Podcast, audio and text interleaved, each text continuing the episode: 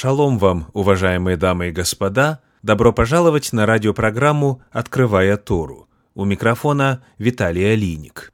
Мы близимся к завершению серии комментариев на годовой цикл недельных глав Торы, стремясь к цели в течение этого года сравнить Тору и Евангелие. Сегодня перед нами 52-я недельная глава Торы, которая называется «Ваелех». Она содержится в 31 главе книги Второзакония в книге Деварим. Она называется «Ваелех» по первым значимым словам. Книга Второзакония 31.1 говорит «И пошел Моисей и говорил слова сии всем сынам Израиля». Фраза «и пошел» в подлиннике «Ваелех». В нашей недельной главе описывается завершение процесса написания Торы – в книге Второзакония в 31 главе в стихах с 24 по 26 читаем «Когда Моисей вписал в книгу все слова закона сего до конца, тогда Моисей повелел левитам, носящим ковчег завета Господня, сказав, «Возьмите сию книгу закона и положите ее одесную ковчега завета Господа Бога вашего, и она там будет свидетельством против тебя». Я приглашаю вас сегодня осуществить краткую систематизацию Божьих законов, открытых в Пятикнижье Моисея. Мы находим главным образом два закона, два текста. Первый называется в оригинале «Асерет Гадиброд», то есть «десять изречений», в синодальном переводе «десятословие», в богословской литературе «декалог». И второй документ «Сефер Гатора», в синодальном переводе «Книга закона» буквально «свиток учения». Сравним описание этих двух текстов по четырем главным параметрам. Первый из них таков. Кто произнес текст этого закона для народа? Вначале в отношении Асерет Гадиброд, десятисловия. Книга Второзаконие, 4 глава, стихи 12 и 13. «И говорил Господь к вам из среды огня, Глаз слов его вы слышали, но образа не видели, а только глаз. И объявил он вам завет свой, который повелел вам исполнять, десятословие, и написал его на двух каменных скрижалях. Итак, десять заповедей были произнесены для народа самим Всевышним с вершины горы Синай. Все присутствовавшие там люди слышали голос Божий. А далее произошло следующее. Книга Второзакония, 5 глава, стихи с 22 по 31. «Слова сии изрек Господь ко всему собранию вашему на горе, из среды огня, облака и мрака громогласно, и более не говорил, и написал их на двух каменных скрижалях, и дал их мне. И когда вы услышали глаз из среды мрака, и гора горела огнем, то вы подошли ко мне, все начальники колен ваших и старейшины ваши, и сказали, вот показал нам Господь Бог наш славу свою и величие свое, и глаз его слышали мы из среды огня. Сегодня видели мы, что Бог говорит с человеком, и сей остается жив. Но теперь для чего нам умирать? Ибо великий огонь сей пожрет нас. Если мы еще услышим глаз Господа Бога нашего, то умрем. Ибо есть ли какая плоть, которая слышала бы глаз Бога живого, говорящего из среды огня, как мы, и осталась жива? Приступи ты, и слушай все, что скажет тебе Господь Бог наш, и ты пересказывай нам все, что будет говорить тебе Господь Бог наш, и мы будем слушать и исполнять. И Господь услышал слова ваши, как вы разговаривали со мною, и сказал мне Господь, «Слышал я слова народа сего, которые они говорили тебе. Все, что не говорили они, хорошо. О, если бы сердце их было у них таково, чтобы бояться меня и соблюдать все заповеди мои во все дни, дабы хорошо было им и сынам их вовек. Пойди скажи им, возвратитесь в шатры свои, а ты здесь останься со мною, и я изреку тебе все заповеди и постановления и законы, которым ты должен научить их, чтобы они так поступали на той земле, которую я даю им во владение. Итак, поскольку народ отказался слушать весь текст Торы, весь текст Божьих законов, Всевышний позволил Моисею услышать весь текст закона и пересказать его народу. Итак, десять заповедей Господь сказал непосредственно, а все остальные законы были сообщены через Моисея. Второй параметр сравнения этих двух законов звучит так. Кто записал текст закона? В отношении Деколога написано, книга Второзакония, 10 глава, первые четыре стиха. «В то время сказал мне Господь, вытеши себе две скрижали каменные, подобные первым, и взойди ко мне на гору и сделай себе деревянный ковчег, и я напишу на скрижалях те слова, которые были на прежних скрижалях, которые ты разбил, и положи их в ковчег. И сделал я ковчег из дерева сетим, и вытесал две каменные скрижали, как прежние, и пошел на гору, и две сии скрижали были в руках моих. И написал он на скрижалях, как написано было прежде, те десять слов, которые изрек вам Господь на горе из среды огня в день собрания, и отдал их Господь мне. Итак, и на первых, и на вторых скрижалях текст записал сам Всевышний, сам Господь. В отношении же книги закона, Сефер Гатора, написано следующее. Вторая книга Паралипоменон, 33 глава, 8 стих. «И не дам впредь выступить ноге Израиля из земли сей, которую я укрепил за отцами их, если только они будут стараться исполнять все, что я заповедал им, по всему закону и уставам и повелениям, данным рукою Моисея. Соответственно, книгу закона записал по повелению Божию Моисей. Третий пункт сравнения – на чем был записан тот и другой закон.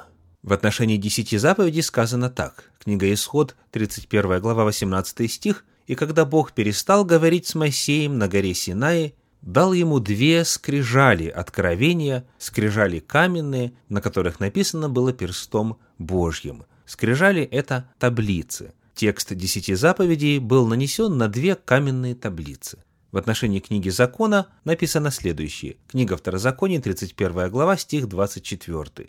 «Когда Моисей вписал в книгу все слова закона сего до конца». Слово «книга» в подлиннике «сефер» обозначает «свиток», Книга в ту пору выглядела в качестве свитка. Свиток Торы изготавливается из кожи кошерных животных, как правило, воловьей кожи. Наконец, четвертый параметр сравнения – это ответ на вопрос, где был размещен закон.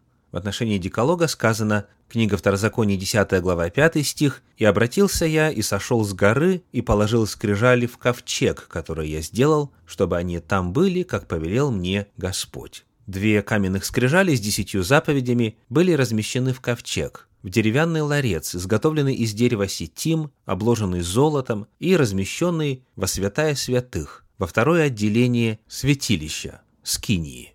Теперь в отношении книги закона. Второзаконие 31 глава, стихи с 24 по 26.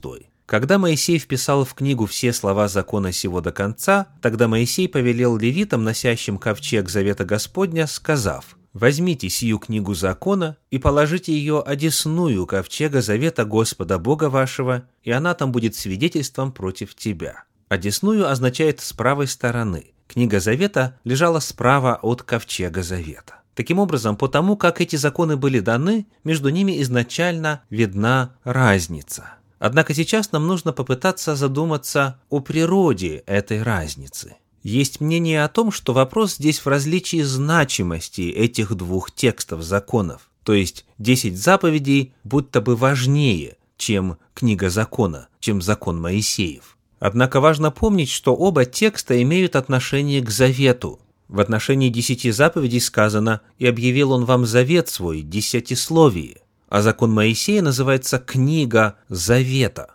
Посему и то, и другое важно. Суть различия между десятисловием и книгой закона коренится в ином. Вот что на эту тему пишет классический иудейский комментарий Санчина. Десять заповедей, начертанные на скрижалях, вмещают в себя все законы Торы. Однако их невозможно вывести из лаконичного текста, если человек не знаком со всей Торой. Таким образом, скрижали – свидетельство начала дарования Торы, а свиток свидетельство завершения дарования учения в ясном и развернутом виде. Схожим образом пишет Елена Уайт в книге «Патриархи и пророки» в 27 главе. Люди не были готовы к тому, чтобы в полной мере оценить глубинные принципы десяти Божьих заповедей. Для того, чтобы они могли более полно понять требования десяти заповедей и сделать их правилом своей жизни – были даны дополнительные постановления, которые объясняли и растолковывали применение принципов десяти заповедей.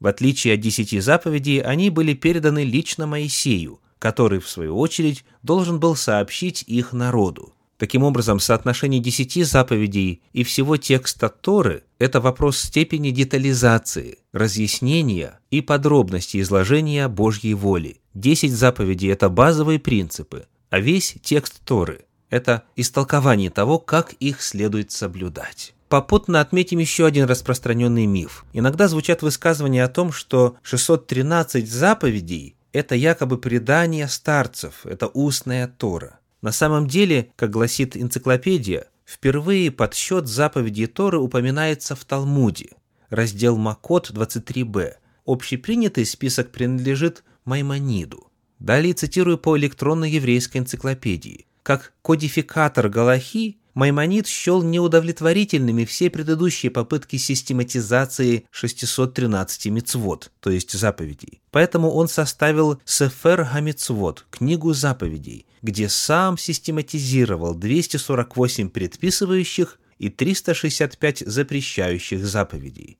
Таким образом, 613 – это попытка систематизации всех заповедей Пятикнижья, всех заповедей Торы. Это текст Священного Писания. А что о систематизации законов Божьих говорят апостольские писания? Посмотрим, например, на Евангелие от Луки, 10 главу, стихи с 25 по 28.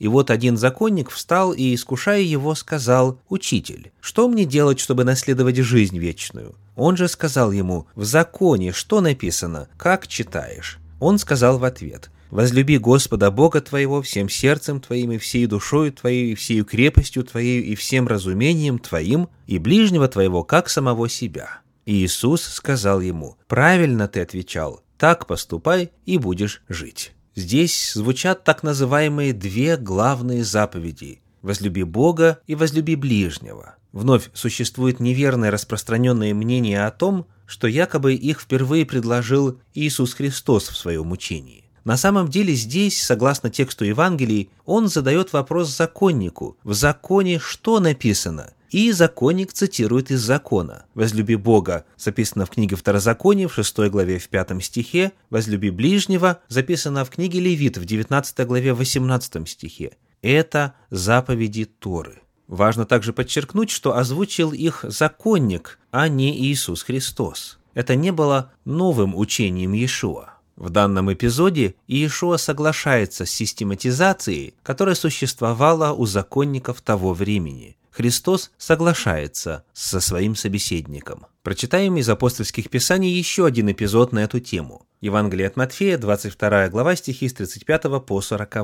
И один из них, законник, искушая его, спросил, говоря, «Учитель, какая наибольшая заповедь в законе?» Иисус сказал ему, «Возлюби Господа Бога твоего всем сердцем твоим и всей душою твоей и всем разумением твоим. Сия есть первая и наибольшая заповедь. Вторая же подобная ей. Возлюби ближнего твоего, как самого себя». На сих двух заповедях утверждается весь закон и пророки. Соглашаясь с мнением закона учителей своего времени, Иешуа говорит о том, что на двух этих главных заповедях – любовь к Богу и любовь к ближним – утверждается весь закон.